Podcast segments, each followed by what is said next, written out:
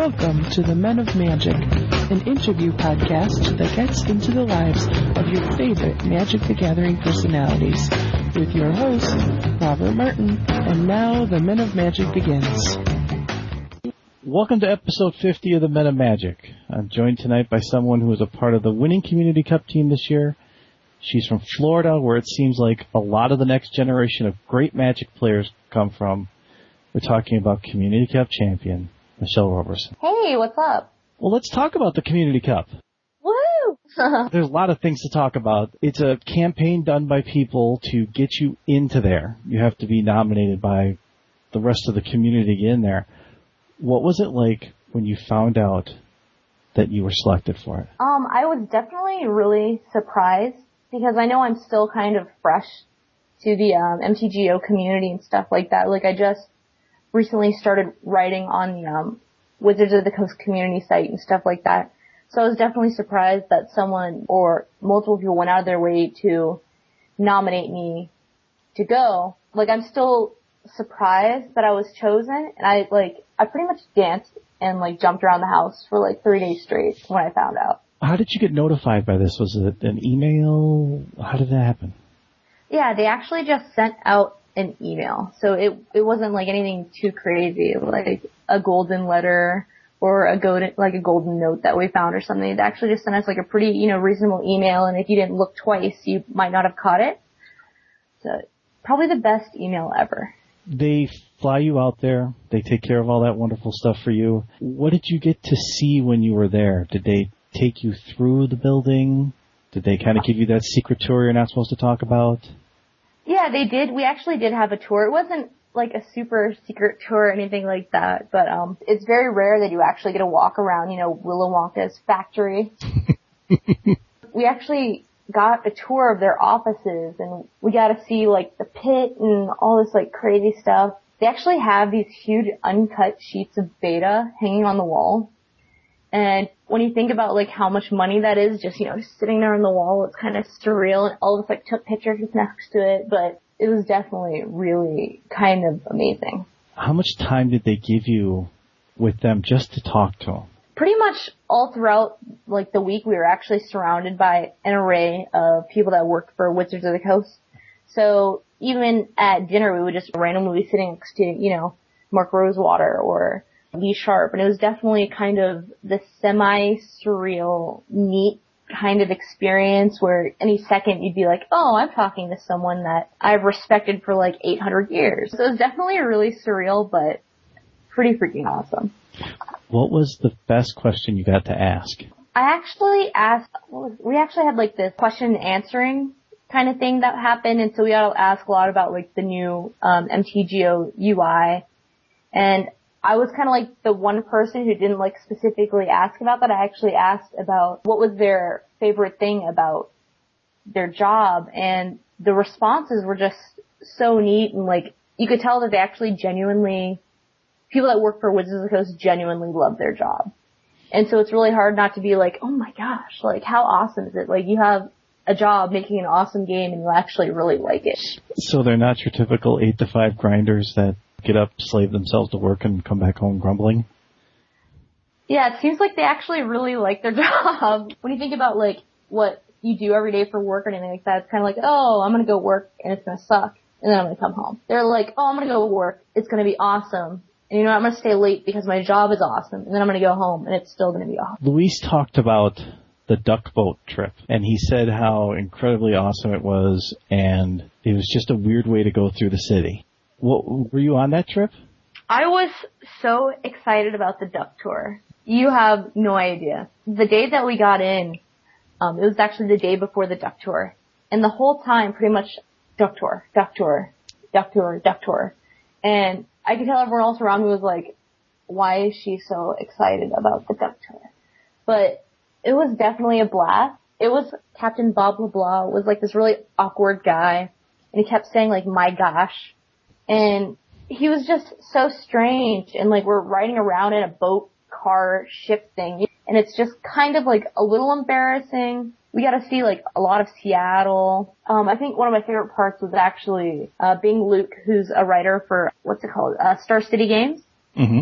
And so pretty much he picked Bing to test out the life jacket pretty much and like explain how the life jacket worked and like Bing's face was like so uncomfortable in this whole experience that like it's like forever branded in my mind, like that pain that he had being like the one person that, you know, had to have like this weird like life jacket thing put on him. Cause he's like such a clean cut like lawyer. So it was just so uncomfortable, but it was definitely very funny. It looks like what this has done for you is it's garnered you some great magic community relationships. It seems like you and Marshall are constantly going back and forth on Twitter about stuff and be with the group and then realize that you guys kind of all got along. Well, I was actually a little nervous going into the community cup because I didn't really know anyone that well that was selected. And so I was worried because in the magic community, sometimes guys can be a little awkward to female players. And so I was worried it was going to be like this really awkward thing, but everyone was so socially adjusted. And so when we actually got there, everyone was just instantly like, oh, hey, what's up? This is awesome. You know, and so, um, we actually had a draft the first night we were there and it was like this really great kind of like icebreaker. And so then we're all put in this like this strange situation, but it's like a lot of fun and we all have a lot of things in common, specifically magic. And, you know, we all got picked because we really like working with the community, you know, helping the community any way that we can. And so we actually all meshed like so well and it was such a surprise and everyone on the team was so nice. Extremely nice. Draft that night. Can you give me another moment to you outside the duck boat that was just something that you, we might not have heard about that was really special? Um, actually, I don't know if a lot of people have talked about the dinner that we had the first night but it was actually a lot of fun. We went to this restaurant called Claim Jumpers where we had like these huge crazy portions of really good food. But we all pretty much had to stand up and kind of introduce ourselves. And I don't know, it was just kind of surreal because you're sitting at this table with like, you know, I think it was like 15 people and we're all eating like really amazing food. We're all there for magic. And it was like, such a happy experience. You know what I mean? Like, it was just kind of surreal at the same time. You know, cause you just got off of a plane for like five hours. You didn't expect, you know, to be sitting in Seattle with a bunch of people doing, you know, playing magic against Wizards of the Coast. You know, you don't, you never expect that. It's just crazy. But it was definitely a blast. In your profile, you talk about being competitive in all sorts of games. What is the draw for you for Magic? I definitely like the fact that every game is going to be a little bit different. Like even if you're playing the same deck, the possible outcomes, I mean, you're either going to win or you're going to lose, but the way you get there is always kind of a little bit different. And I just really like being able to use my, you know, use my mind and say, okay, I have all these cards in my hand, like, what am I to do to make it so I'm to beat this other person? And I just, I really love the feeling of, you know, laying a hand out there and just ruining someone's day. I know that sounds terrible, but I just love, you know, saying, hey, you know, I worked my butt off to play this game, you know, I wanted to outplay you, you know, I might have gotten lucky, but when it comes down to it, I still won, and I just love, I love winning. I hope that doesn't sound bad. That doesn't sound bad, right? No. Any kind of competitive level, you have to feel, no matter what the matchup is, that you in your mind know you can win. What is your preferred game style to play? Drafting, standard, Pauper? Um, I'm actually a huge fan of limited and standard. And I actually, um, for the longest time, I would actually go to um, my local card shop, which is Jack's Card Singles, and I would seriously just grind playtest hours and hours with my friends. And then we would go to um, like local tournaments, like um, you know, let's see, like just anything like PTQs, just any little tournament anywhere and we would just go and we would just grind them out. Like I know for like two months we would go to like one tournament a week, FNM, but then we'd also play test like four days. And so it was kind of nice hopping into MTGO because I didn't have to leave my house to go play test, which is kind of really nice because I like to look nice when I go outside. I like to, you know, make sure I'm showered and like cleaned up. And so when you're on uh, Magic Gathering online, you don't even have to brush your hair, you know. So it was it was like this really kind of refreshing sort of change from going out, out, out to being like, oh, you know, instead of driving 15 minutes to my store, that's like a whole extra match. And so I just found that I was just grinding so much more standard online and just really loving it. But I'm actually a huge fan of limited play, specifically drafting, because I feel like it's a lot of fun to open packs. Like I absolutely love opening packs. Like I can open booster packs seriously all day and I'd be completely satisfied. Don't even give me food. Just give me booster packs and I'm happy. Do you get that same kind of rush doing it online when that first pack opens in your set and you're able to stare at the cards put out in front of you? The one thing I miss is actually the smell of booster packs. Have you ever smelled like like opened a booster pack and like smelled it? Is that weird? No, because back in the day they used to make baseball card packs with gum in it, and when you'd open it up, you'd smell the gum. So yes, I understand exactly what you're talking about. Yeah, and so I kind of miss that aspect of like drafting in person. But yeah, I still, whenever I see that little pack, like, you know, click open, I'm like, yes, like, I'm so satisfied right now. And maybe I have low standards, but that's seriously, that's all I need in life is opening booster packs and I'll be a happy girl. Is there a favorite draft set? I definitely like drafting, um, Scars block. I don't know, there's just so much variation in what you can do. And there's just always like cool bombs you can open up and I just, I like how fast the format can be sometimes or how slow and how you can draw out games. And I know when we were doing the draft, the very first draft, not the very first draft, but the first draft against Wizards of the Coast at the Community Cup, I know I kind of got land cut a little bit. And so, you know, I was able to hold out for like six rounds until I finally drew a land. And I just, I kind of like that aspect that like you can still be a little bit controlling if you want and blues kind of fun and strong. But yeah, I definitely like Scars block a lot. That's interesting because most people find scars block very difficult. Your favorite color to cut into if you're drafting? Definitely blue. I've always been kind of this huge fan of like flying creatures. And I kind of like the idea of like these big giant flying dinosaurs that like, you know, can pop up anytime and you can do like neat little combat tricks and stuff like that. And I also really like red because I kind of like fast, aggressive play styles, and I like removal a lot. But lately I've actually been drafting a lot of blue-green, and it's actually the same thing I drafted at the Community Cup against WotC with blue-green flying dinosaurs. And I don't know, it's just a really fun kind of combination to go with. And I mean, I've drafted, like when Scars first came out, I drafted Scars of Mirrodin probably like once a day. Like every day and I kind of got burnt out on it and so with the Siege coming out and the new Phyrexia, it kind of, you know, revamped my love of limited play. yeah, and it sounds. Put those packs together. uh, Mike Robles, the community manager of Wizards of the Coast, brought them for us, and it was the funnest draft ever. Like, it was so goofy and just like a great time. Like, I I built this like really insane like mono white like deck with just all flyers, and I just flew over the, you know, the opposition and it was, it was like a really nice 3-0 situation that I had going for me. and like, I seriously, this will be one of my fondest memories from the CC, but smashing Marshall, you know, uh, from limited resources, smashing him in draft two nights in a row was awesome. I will, it was, it was a lot of fun. Well, speaking of Marshall, you know the whole situation about the limited resources, right? Oh yeah, about um his fellow um like host actually getting a job At with Wizards. Wizards of the Coast. Yeah, Yes. and they actually drafted against each other the very first day. Like they were their first Uh, matchup. He's still looking for a co-host. I'm wondering why he is not having you be one of the people that he is contemplating have to do this. Because we've spent 10 minutes just kind of scratching at the surface of limited. And it seems like you could do this for hours.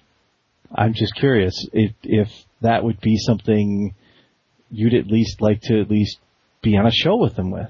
I've, I've talked to Marshall a little bit about it, but I kind of have some things on the back burner that I'll probably be announcing a little bit into the future, so I can't really talk about it yet. But I'm, I'm definitely going to be popping up probably another time on limited resources. Because Okay. I know casting with him was definitely a lot of fun. But I have some things going on in the background that I can't talk about yet. Um, I know it might be pertaining to another possible podcast coming out. Okay. So I can't give it away yet, but I won't bug you about it. there's But- some exciting stuff coming out. I'll just say that. but that's something that is fascinating. It it just seemed like a perfect setup. Chat back and forth on Twitter. Now you're obviously doing this podcast tonight. You talked about wanting to do podcasting or stuff like that. Is there a lure about doing podcasting that is the reason why this is happening? Um, I definitely really like the sound of my own voice. No, I'm just kidding. I'm just kidding. I'm just, I'm just kidding. That's only Tom. Tom's the only person who likes the sound of his own voice from in, I mean- from Monday Night Magic. I just, I'm really passionate about magic and I think, you know, podcasting is a really great way to kind of, you know, reach out to the community and I know it's a great way to get people interested in magic and stuff like that and I really think it's been such a great experience that me being able to just talk on a podcast is also a great way to give back a little bit. Like I hope people are like at least having fun listening. You know what I mean? Maybe even learning something. So there's just I don't know, I just really enjoy it.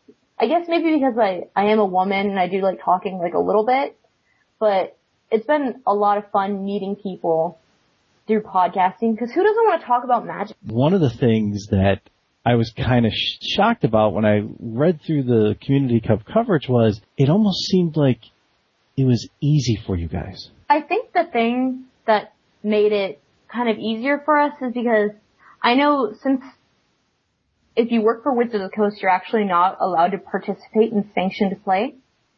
And so I think when you're, you're only personally playing in a casual environment consistently, then, you know, we're playing in formats like standard where the more you play, definitely the more experience you have with the game and in drafting, you know, if you're casually drafting, it's, it's a lot different than if you're playing for, you know, packs on the line, if you want to go infinite or something like that. And so I think it's just, when it comes down to it, you know, they might design the game and they, they do an awesome job, but maybe they're not playing as much as like we are. Cause I know some of us play a lot, like probably a little too much. Instead of, you know, per se going to class, we might happen to, you know, stay up all night and draft four or five times. You know, so I think it's definitely, you know, when you have a job, you might not want to do it all day. You know what I mean? You're surrounded by something all day. You don't want to exactly, you know, sit at home and then do more. You said you like to go to different tournaments and participate on a higher level. I've noticed based on your profile here, you went to Star City Open Orlando. Yeah, um, it was my first big overall Magic event was actually uh Grand Prix Dallas, and then since then I've been kind of addicted to going to these big tournaments and like meeting people and playing and competing. I haven't had any really good finishes yet. I've always been kind of ended up like even like three three, four and stuff that.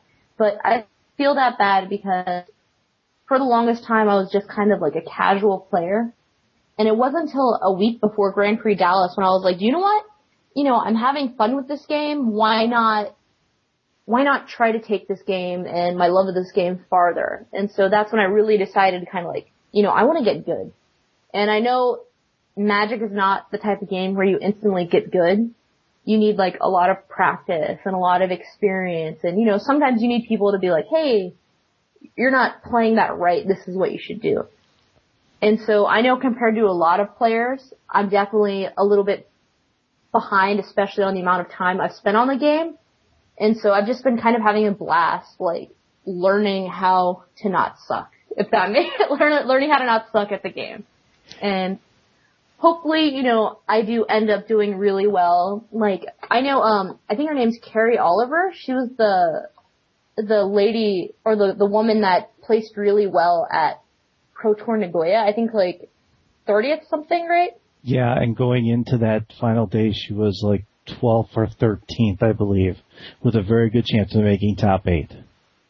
Yeah, and she was just kind of like really, you know, like I want to be inspirational like that. You know what I mean? Like for a woman to go into a pro tour and she actually won her like first PTQ and stuff like that. And before that, she played, you know, Duels of the Planeswalkers. Like that is that is really inspirational to that should be inspirational to anyone, not even just women, just, just even men who are interested in playing the game and getting good. You know what I mean? It just shows that like, you know, you can get good at this game and it can take you to crazy places. With using her as an example, now Grand Prix Dallas isn't Grand Prix Dallas. Um, yeah, it was Grand Prix Dallas this year, so it was a couple months ago actually. Did you happen to have to buy any cards when you were there? No, I'm kind of addicted to being really prepared. Okay.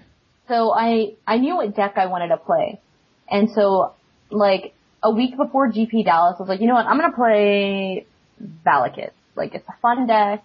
It's pretty consistent. You know, this was before, like this was right as Caw-Blade was really kind of being annoying.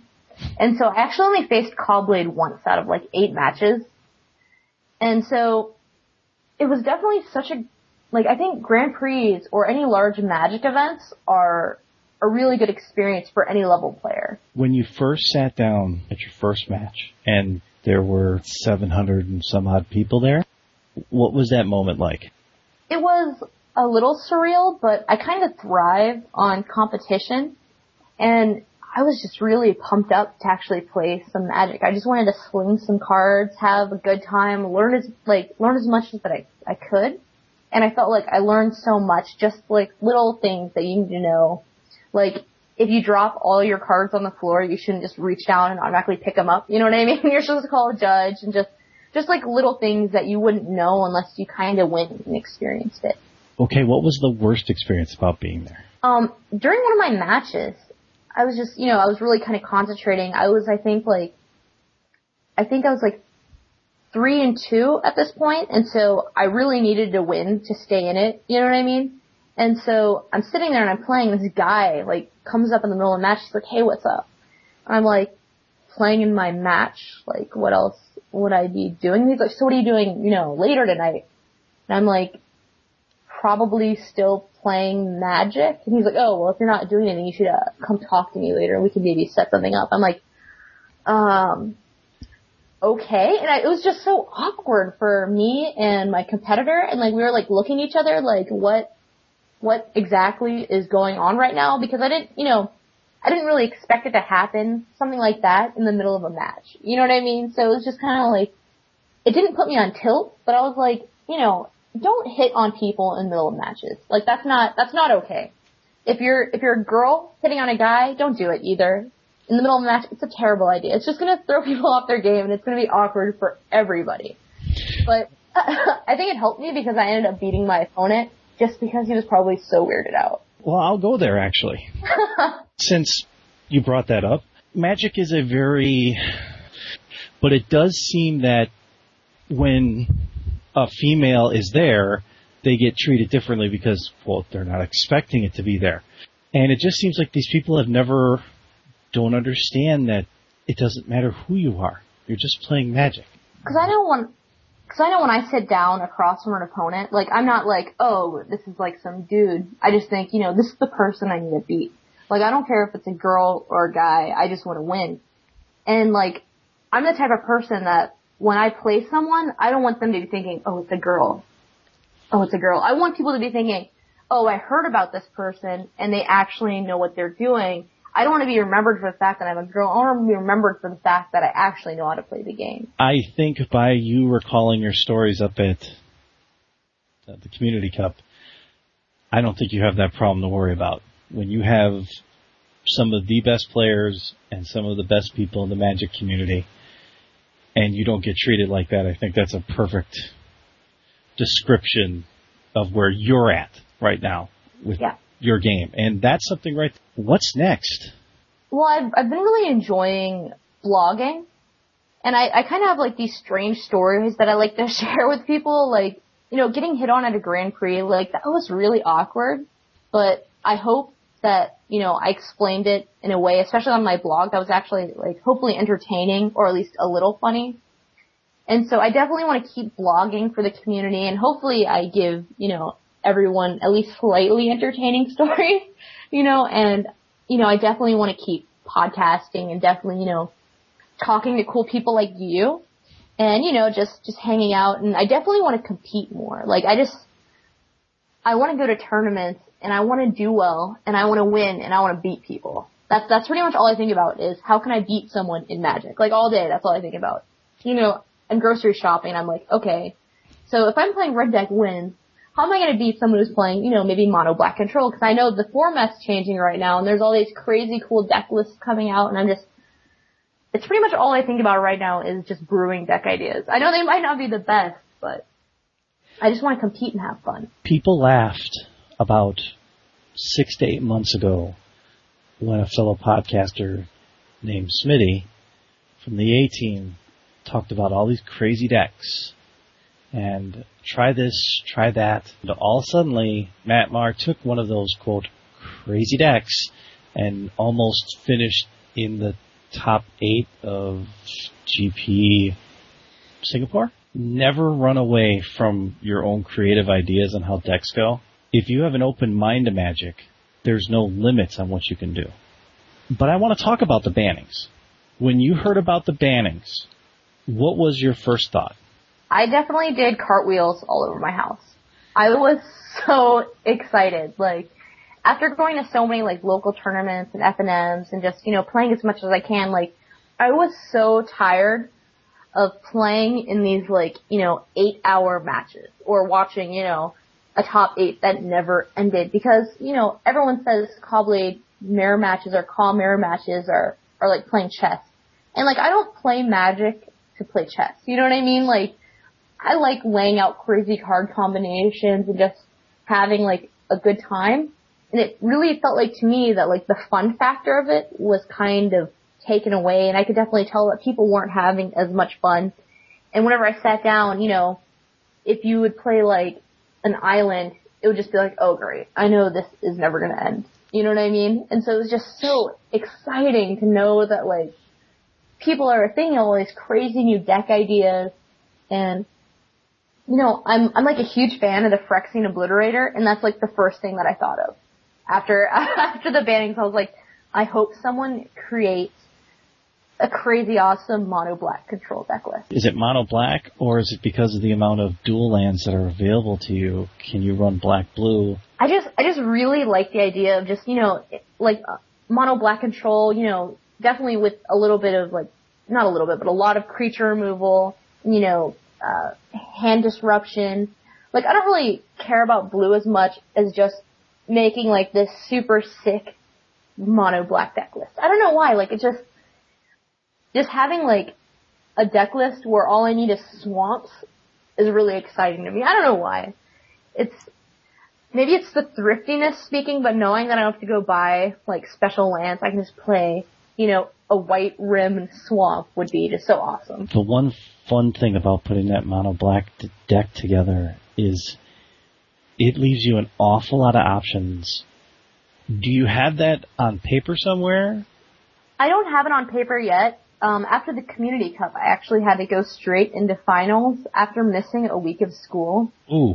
And so, and so I was kind of burnt out, and so I've been using the last like couple of days, or actually like week to recharge um, I know I still have a lot of blogs to write about the Community Cup, and I actually did video interviews with people during um, the modern days, and so like I still have to like format those and edit them a little bit, and so like I've just been kind of surfing all my favorite, you know, magic websites, hoping someone will just do the work for me because I'm not gonna lie, I love I love it when a good deck list goes online and I'm like, okay, I can change four cards with this and be happy. You know what I mean? maybe maybe I'm just lazy, but that definitely appeals to me. There's nothing wrong with looking at someone's deck and saying this is a great core idea. And that's one of the fun things about Magic, at least to me it is. Where is the next major tournament you're going to try to get to? I think the next one is actually, uh, there's going to be a Star City Open in Atlanta um, I'm not sure what day it is, but I know I think it's in like a couple months. And it's only like a four hour drive for me, and that is so appealing. Cause we actually drove to GP Dallas, and that was a terrible experience. Like, it was so terrible. Like, sitting in a little, we, we actually rode in like this little yellow, like, you know, economy sized car. And it was me and like three guys. And like, even though it was a lot of fun, you know, when you're sitting in a little car, like things get a little smelly and just, you know, just kind of like uncomfortable. You know, it's hot and like the dri- it was driver's choice for music. So we just listened to reggae for like 18 hours.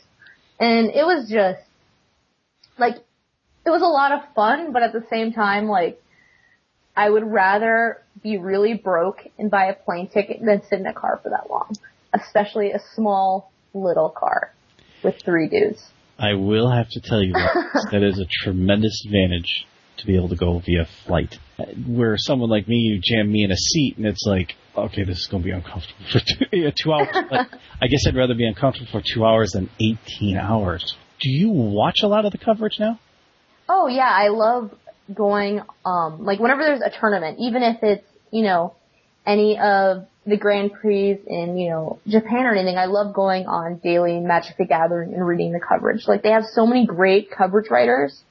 I just, I could seriously sit there and just hit refresh all day and just be like, did they post? Did they update? Oh. Oh, they did, yes, you know? And I love watching, uh, the Star City coverage. Like, they have really good hosts that are, you know, really fun and stuff like that. And like, I enjoy watching Magic so much. Like, I love just sitting there, like, leaning back in my chair, you know, with like a soda, maybe some popcorn. Like, I'd rather sit and watch people play Magic than probably go to a movie. What are you going to school for? Uh, I'm actually going to school for advertising. Originally, I was in school for English, and I just, you know, I took a break for a couple years to really concentrate on um, professional gaming, mm-hmm. specifically for uh, Warcraft 3 Dota. And I also had, you know, this really great internship, well, semi, it's not really an internship, kind of with um, the Fragdolls. Yes. And that's where the, the FDC comes in my name. So I was a Fragdoll cadet, you know, for, I think it was the spring 10 semester. And so, you know, I got the chance to like do some traveling, uh, learn a lot about the video gaming industry. And, you know, because of that, like, after I took this break from, you know, studying English, it definitely was like, you know what, I love, I love games, like any type of game, like I'm pretty much addicted to it. I love board games. I love, you know, video games. I just like, I'm, I think I'm addicted to winning a little bit. And so, you know, having a career somewhere in gaming would be awesome. And I think with an advertising degree, promoting gaming or promoting a game that I really love would be awesome. Did you leave your resume at, Wizards of the Coast while you were there? Oh no, I was just maybe I should have. Darn. but no, um, you know, I was there like I considered it kind of like a fun, almost like a vacation almost. And so the last thing on my mind was, you know, I need to harass them to give me a job. You know what I mean? I, I was I was going more into it like, you know, I'm gonna have the most awesome weekend with an amazing group of people, and I'm gonna play Magic, and I'm gonna eat awesome food and ride the ducks and get free Magic cards, and I'm just gonna have a blast. Like the last thing on my mind that week was like, I need a job. You know what I mean? It was more like this is just pure awesomeness. I know I use that word a lot in describing it, but I really feel like that that word adequately describes the whole experience in one simple word. There are a lot of people that would have, and I'll put myself in that same category, would have loved to be sitting at that position at the Community Cup. I mean, it could be one of those moments in time for you that it's, this is just beyond special. Yeah, I guess I really can't stress enough how important it is to like put yourself out there. You know what I mean? Like, if you want to go to the community cup, like, you just gotta put yourself out there and be like, you know, I really want to go. And, you know, writing blogs, like doing what you're doing doing like an amazing podcast is definitely gonna help. You know what I mean? Like, I know I definitely didn't expect to be chosen. And like that just, that just shows that really like, they're just going to pick people who are really passionate about this game and are passionate about giving back to the community. Because I know everyone there was kind of like, you know, I was like, did you expect, you know, to be, chosen to be, you know, sent here?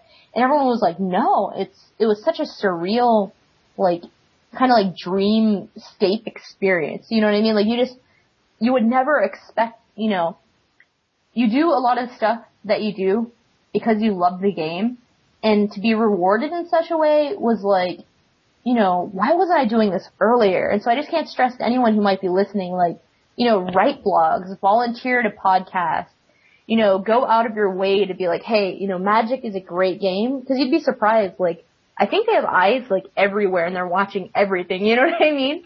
and so, like they're, you know, they're the little person behind your shoulder watching you do what you do. You know what I mean? Just like, just, you know, have fun with it. Like you love the game and I think Wizards of the Coast can see that and I love the fact that they want to give back to the people that, you know, are willing to do that. You know what I mean? If you are going to Star City Games Open Atlanta, you need to find out who the commentators are and message them ahead of time and tell them you're going. And I can guarantee you, if it's any one of them that have, they can pull you into the booth and get you on in between rounds to talk about Magic and the Community Cup experience. And that alone, you would absolutely love. you know, I'm just gonna actually when when they're broadcasting, I think I'm just gonna actually like sneak up behind them and like bam, and then like run away. I think you know that'll that'll be a good good way to promote my name. no, no, no. I'm I'm serious. If you most of the guys there, and especially if it's at a GP, if you're at a GP, unless they have someone in the booth guesting, like for some reason if there's a pro who bombed out, they love bringing in people that have a story to tell. And you have quite the exciting story to tell. I'll put that out there for you because then if you definitely get on there, I got a feeling you'll have more than a few eyeballs that'll go, hey, I know who that is. Oh no. no, no, no, no, no you got a picture of yourself holding that cup. Is the cup really that big? I'm actually, so I'm only like five three. Okay. And so, I think it may, actually the cup is pretty big, but I think for the fact that I'm actually a little short, it makes it look even more gigantic. Cause I know some people joked around, they're like, oh, that cup's, you know, taller than she is.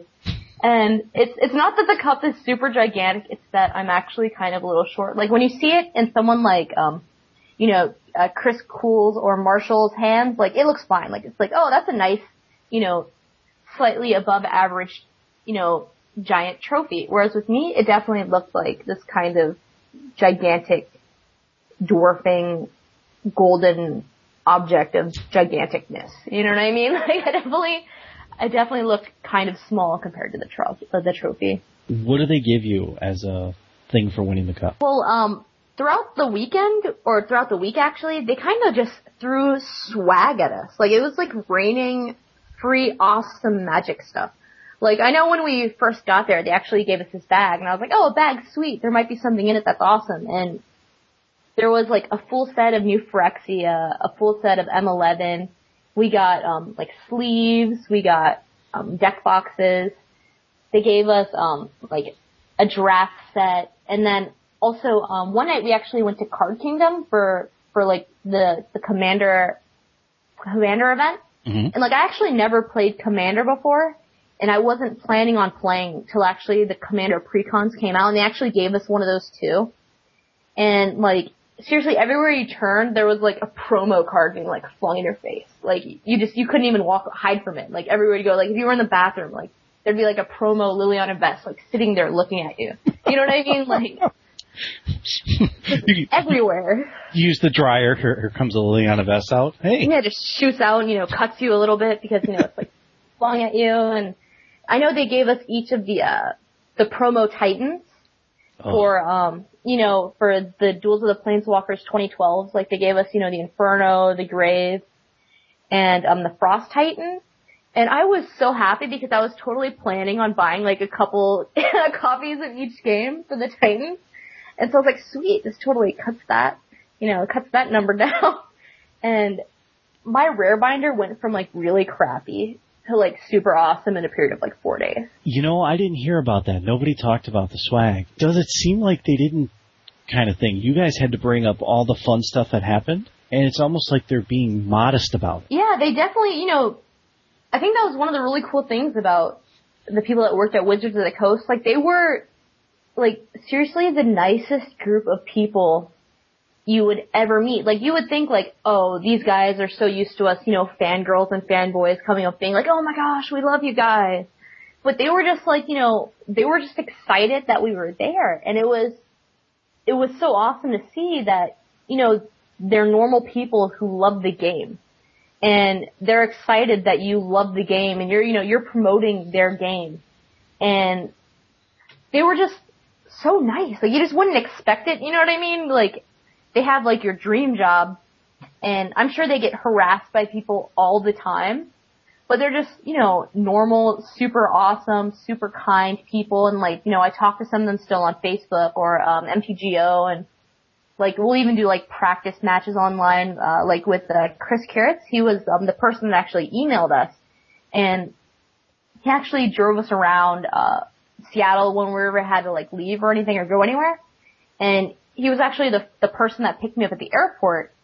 And I was like, I was like, Chris, I need like a Walmart or CVS because, you know, I left some stuff at home and like I felt so bad. You know what I mean? So like this guy is too busy to take me to like Trader Joe's or Walmart. And he was like, oh yeah, of course, let's go. And you know, I totally dragged him around like the makeup aisle. And I could tell that it was just like, he was just like, he's like, oh my gosh.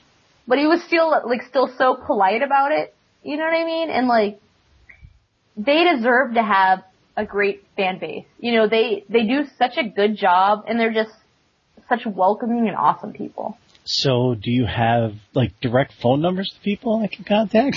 oh no! no Mark Rosewater on speed dial or something like that? Yeah, that's like second date information. I don't get that till, I don't get that till later. Oh, you're killing me. Second date. Oh man. So what you're trying to say is you're, you're campaigning, you're campaigning already for next year's Community Cup.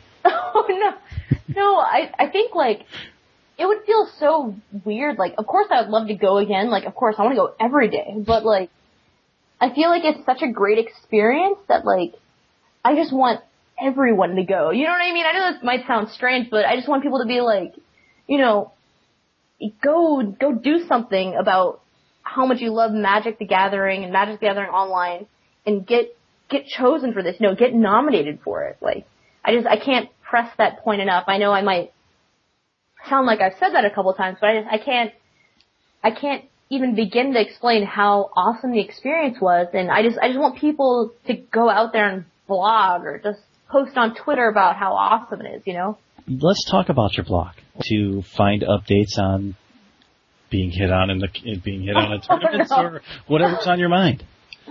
Um, I actually blog on the, um, Wizards community website. So it's community.wizards.com. Okay. And you can just search for my name, uh, Sunie, S-U-N-I-E. And I think it actually pops up under the featured tab. And so, I mean, it's, it's definitely a great resource. They have a lot of really awesome, you know, writers. If you're fans of like, um, D&D or any other, you know, parts of the Wizards of the Coast family tree. You know what I mean? Like you can go on there and there's like really fun blogs and I know um like a lot of Wizards of the Coast people actually have blogs on there too. And it's just a really fun resource to kind of mess around with like and I don't know, I've met some really cool people on there. Like I've gotten some really like kind of inspiring messages, you know what I mean? Like one guy wrote a message to me and he was like, you know, you inspired me to come back to Magic after not playing for a couple years. And I don't know, like reading that made me like tear up a little bit just because it's like, you know, I want people to play this game. I want people to have fun with it. You know what I mean? And so to hear that someone actually read my blog and was like, you know, I appreciate it. It was like, it was like, man, I feel so awesome right now. You know what I mean? Like, I just, I just feel so, so helpful. Have you been peeking at the uh, M12 spoilers? Yes. Okay. Every day. Every, every day. day. Every day. Everywhere. I'm just like, give me more. I need okay. more. All right. Well, More obviously today you know they released the fact that the uh, the dual lands kind of will be back. Sunpetal Grove over Bound Crag, et cetera, et cetera, et cetera. How do you feel about those being in a core set? Well, um, I actually did like this really terrible trade when I was getting back into Magic. I actually had like the spoiled Jace the Mind Sculptor, and I didn't really know World Worldwake that well, and I was like, oh sweet, this card's pretty cool looking, you know, and I just, I didn't really understand how awesome it was. And this was only when it was like, when normal, when Jace was like 50 bucks. Yeah. but it still, you know, it still had like really good value. And my friend totally gave me like, well, he's not really my friend if you think about it, but he, he didn't really give me the best trade for it. And I got a lot of those like lands. And so I'm very happy that I'll actually be able to maybe use them. Yeah. I know, I know that's terrible, but I was like, nice, sweet, I have like a bunch of these. This is awesome. I'll actually be able to use these possibly. What are the few of the cards that have made you excited about the core set? Okay, I know this is really weird, but I actually, there's this uncommon called Turn to Frog. I don't know, I don't know if you saw that one. Oh yeah. like I seriously laughed for like 30 minutes when I saw that card. Like, target creature loses all abilities and becomes a 1-1 blue frog until end of turn, and then the flavor text is ribbit. Like, how awesome is that card? Could you imagine using that being like, actually, that's a frog. Your Titan is a frog. Deal with it. You know what I mean? And just and doing something like, like bolting it. You know what I mean? Like it's just, I feel like drafting, you know, M12 is gonna be so fun. Like I just, I can't wait. It looks so juicy. That is a functional reprint of a card that was one in either green or blue, and it would turn target creature into a snake, a one snake, and it would lose its abilities to end a turn. It's interesting to see they functionally reprinted it like that. Yes, you could do that and a shock, and down would go a Titan. Yeah.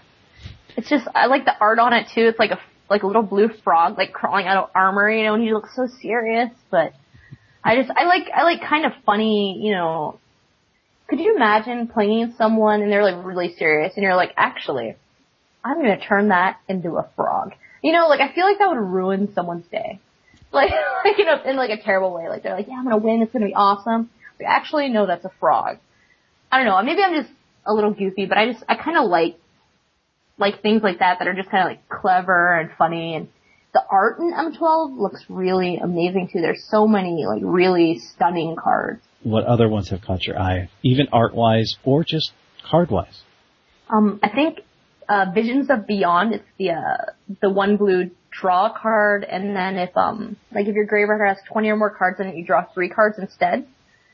Like, I just that sounds like you can do so much like fun stuff with that. You know what I mean? Like, I just like the ideas of brewing decks that are based around putting stuff, you know, into your graveyard.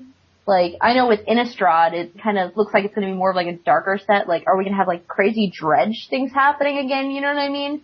And like the art on Visions of Beyond is really awesome too. Like, I'm looking at it now and I'm just like, I want this card in my hand. I want to stick it to my wall and look at it all day or have it on a playmat or something. You know what I mean? Like, I just, I love great magic art.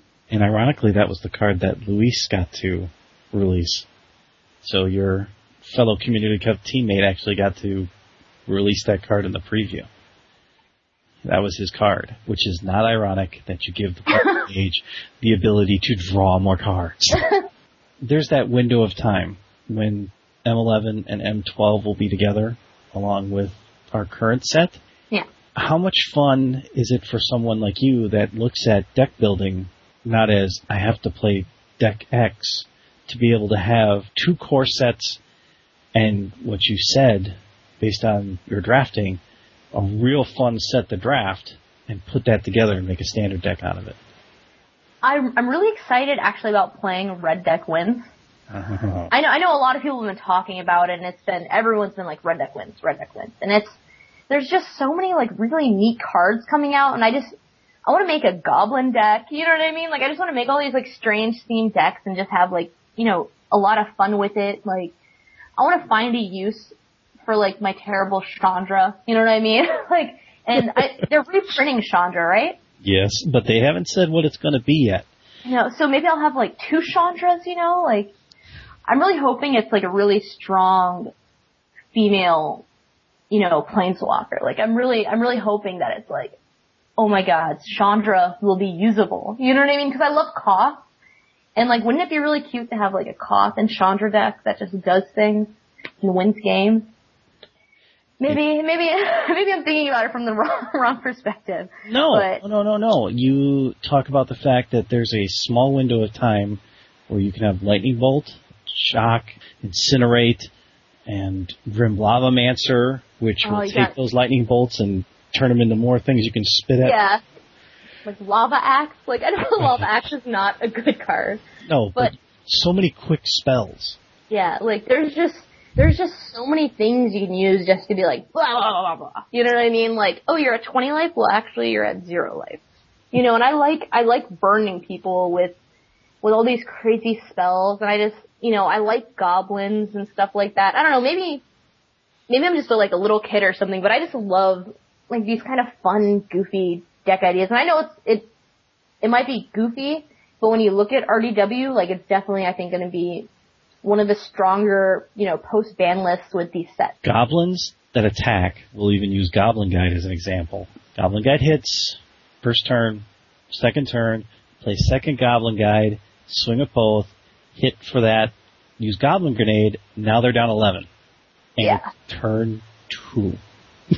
I, cause I know at a point, like, you know, you're playing like, um, the Goblin Guide and like you just can't swing at them anymore. You know what I mean? And so I feel like the Goblin Grenade is like, oh, I have a way to actually get rid of this guy and make it so you take like 100 damage to your face. You know what I mean? So it's like, I'm, I'm really excited about like all these like neat combat tricks you're going to be able to do now and you're actually going to be able to like really surprise people because everyone's going to be like, oh, you're playing a red. And there's so many things they can put into it now that it's going to be like very surprising. The Goblin Arsonist, when it dies, you may have it deal one damage to target creature or player. I will sacrifice it for five. Oh, and it does another one for six. Yeah, just, just in case you want to take more damage. just in case. A little bit more. Uh, when you're dealing with someone who is a deck builder, you can tell there's a different kind of passion for it.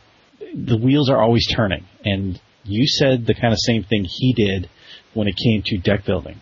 I'm always thinking about something. I'm always something's brewing in my head. It seems to be the common scenario. And about a year ago, we had one Mr. Patrick Chapin that said people who are innovating decks is a dying breed.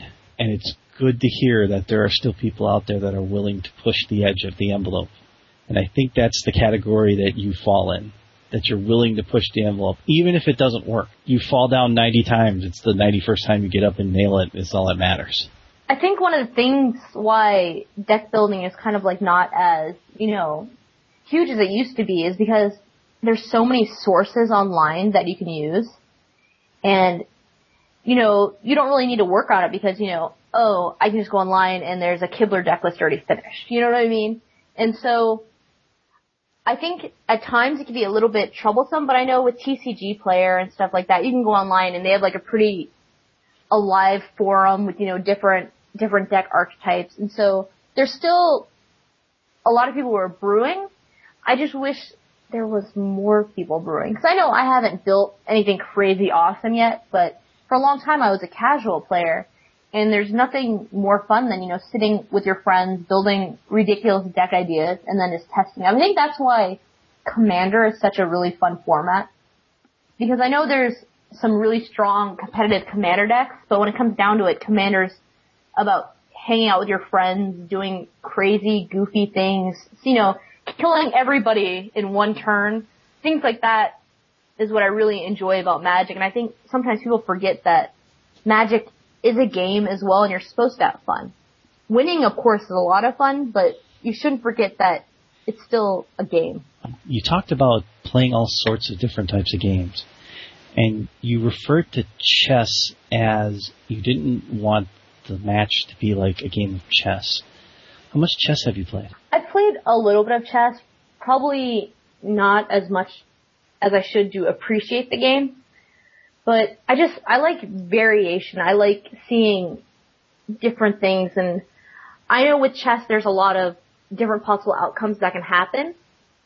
But, you know, I want to see crazy deck lists that do well. You know what I mean? I, I don't want to, I don't want to sit there and watch, watch a chess match. I want to watch you know, innovation, like you said earlier, that word. I want to watch something different and unique and, and I want to feel like, oh my god, that's, that's the coolest idea I've ever seen in my life. You know, I just want to mix it up a little bit.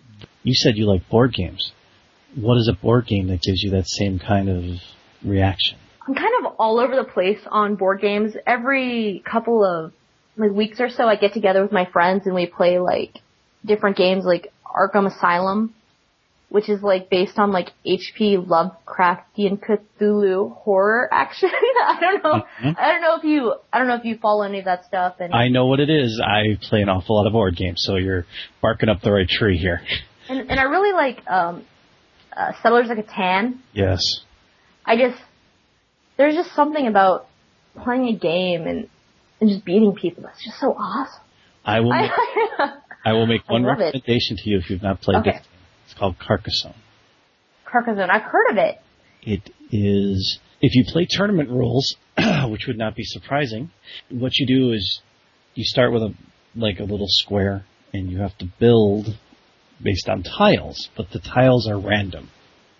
And when you play tournament, instead of just playing one and then drawing one, you play with three and drop one. So you can actually start pre-planning out where you want to go hmm and played at the most competitive level or one of the higher competitive levels, it can become this game of really, really, really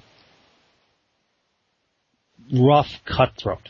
I mean, you could be setting up your place, your little thing, and gaining all these points, and all it takes is one person slowly moving, working their way, and all suddenly you're not paying attention, and they've connected into you.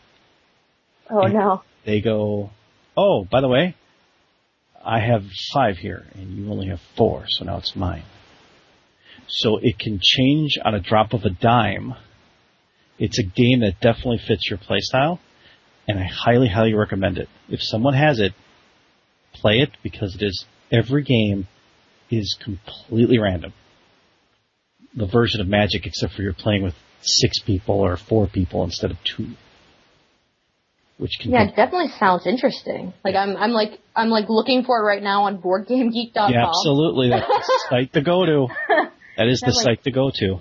I love that site. Like, uh, have you played the Battlestar Galactica board game? No, I have not played that one. There's been mm-hmm.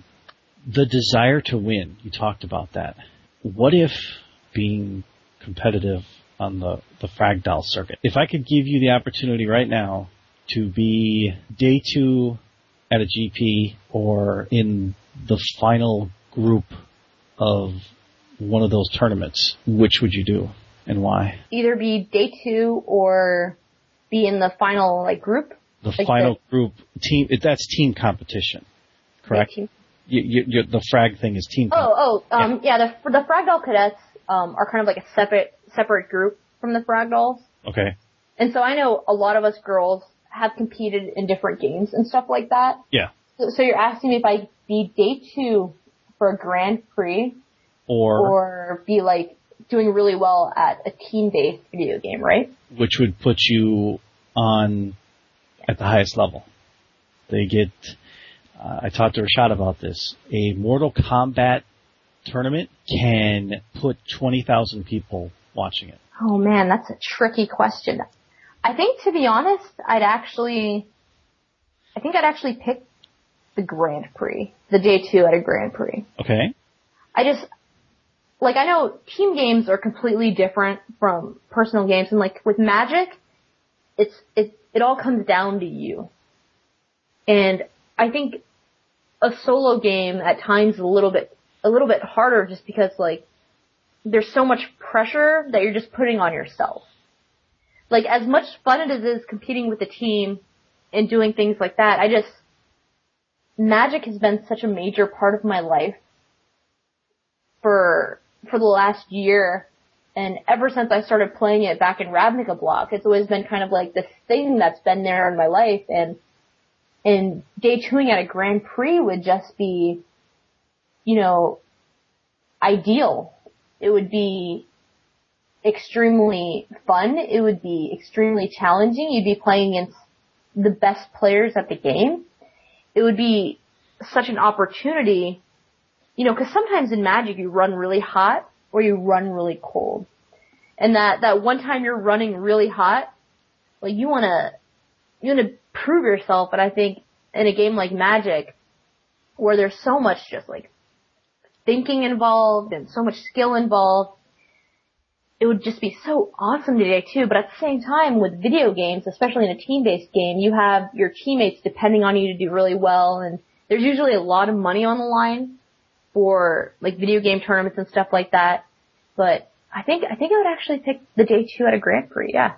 Who do you want to play in Magic? I don't know if there's really any pro specifically I want to play against because when it comes down to it, we're all just we're all just people. Yeah. And and I mean, I'd rather maybe not play against them, but maybe you know just hang out with any pro. Like hanging out with LSV was really awesome. Like being able to turn around and be like, "Hey, LSV, would you take this or would you take this?" And he'd be like, "Oh, take that." And you're like, "Oh, wow, I would never have thought of that." You know what I mean?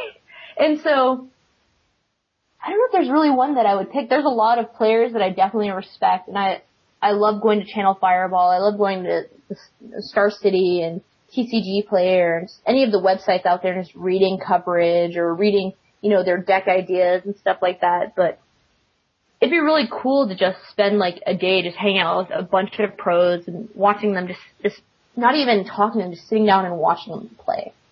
If that makes sense. I don't know if that's creepy sounding, but just sitting there being like, oh wow, that's, you know, being able to be like, why, why'd you do that? You know, why would you do this instead of this? Well, that is ironically what I was doing down at Dallas. So I don't know if you'd call it creepy. I'd call it that has a very high interest in it and wants to learn from or observe the best at what they do. It is a unique opportunity. And especially in your case, now that Luis knows you, the next time you run into him, he'll know who you are. And therefore, the guys all tend to hang out together. And I'm using the generic term. They all kind of hang out together in large packs. And in between rounds and before matches start. So the next one you're at where they're at, it would not be difficult for you to be hanging around listening and hearing stories and hearing them playtest against each other and watching them make uh, gentlemen's agreements. um, yeah, that's it. Yeah, gentlemen's agreement. Gen- what are what are gentlemen's agreements? Are you going to explain this further, or is this like some secret? Oh, this is this, magic tech. I can't explain that to you because if the eyes and ears of wizards are listening, I could get in real trouble. oh no. no, it's just terrible. no, no, no, no, no, no. There's just there's. And oh, I know at GP Dallas, yes. when I was there, like I definitely saw a lot of pros walking around. hmm And as much as I wanted to be like, oh my gosh, I read your last article on Star City and it was awesome. I had to like kind of rein myself in. You know what I mean? I didn't want to be, I didn't want to go up to people and be like, I am such a huge fan because I know when you, when you do that, you just kind of come off more as like a fan, fangirl or fanboy or whatever. And I just, I wanted to be known first that, you know, I could actually play the game. I don't think there's any questions of it after the community cup. Is there? I, I hope, I hope not. I was going to say, uh, if, that, if that has not resolved any issues, but what do you think the next calendar year of Magic could bring to you? Oh, I don't even, I don't even know. There's just, there's so much opportunity with a game like Magic that it's, every, every step has been kind of a surprise so far. And I'm definitely curious to see what's going to happen in the next year because I know it's been a good couple of years for, for the game. And I just, I love the possibility of opportunity and I know it's important to keep working hard for those opportunities. So, you know, hopefully I do day two a, a GP. Hopefully I top eight at GP. You know what? I wouldn't mind winning a GP. That would definitely not be something I would, you know, I would not mind that at all. Not even a little bit. I would actually like that a lot. And so, Yeah. there's just, I'm sure a lot of people would like that. And I think it's, it's good to be like, to set, to actually set goals for yourself. Like, you know, my next goal is definitely day two. And from there, who knows where, where the game could take me. On that note, this has been a, another episode of the Men of Magic, and we are signing out.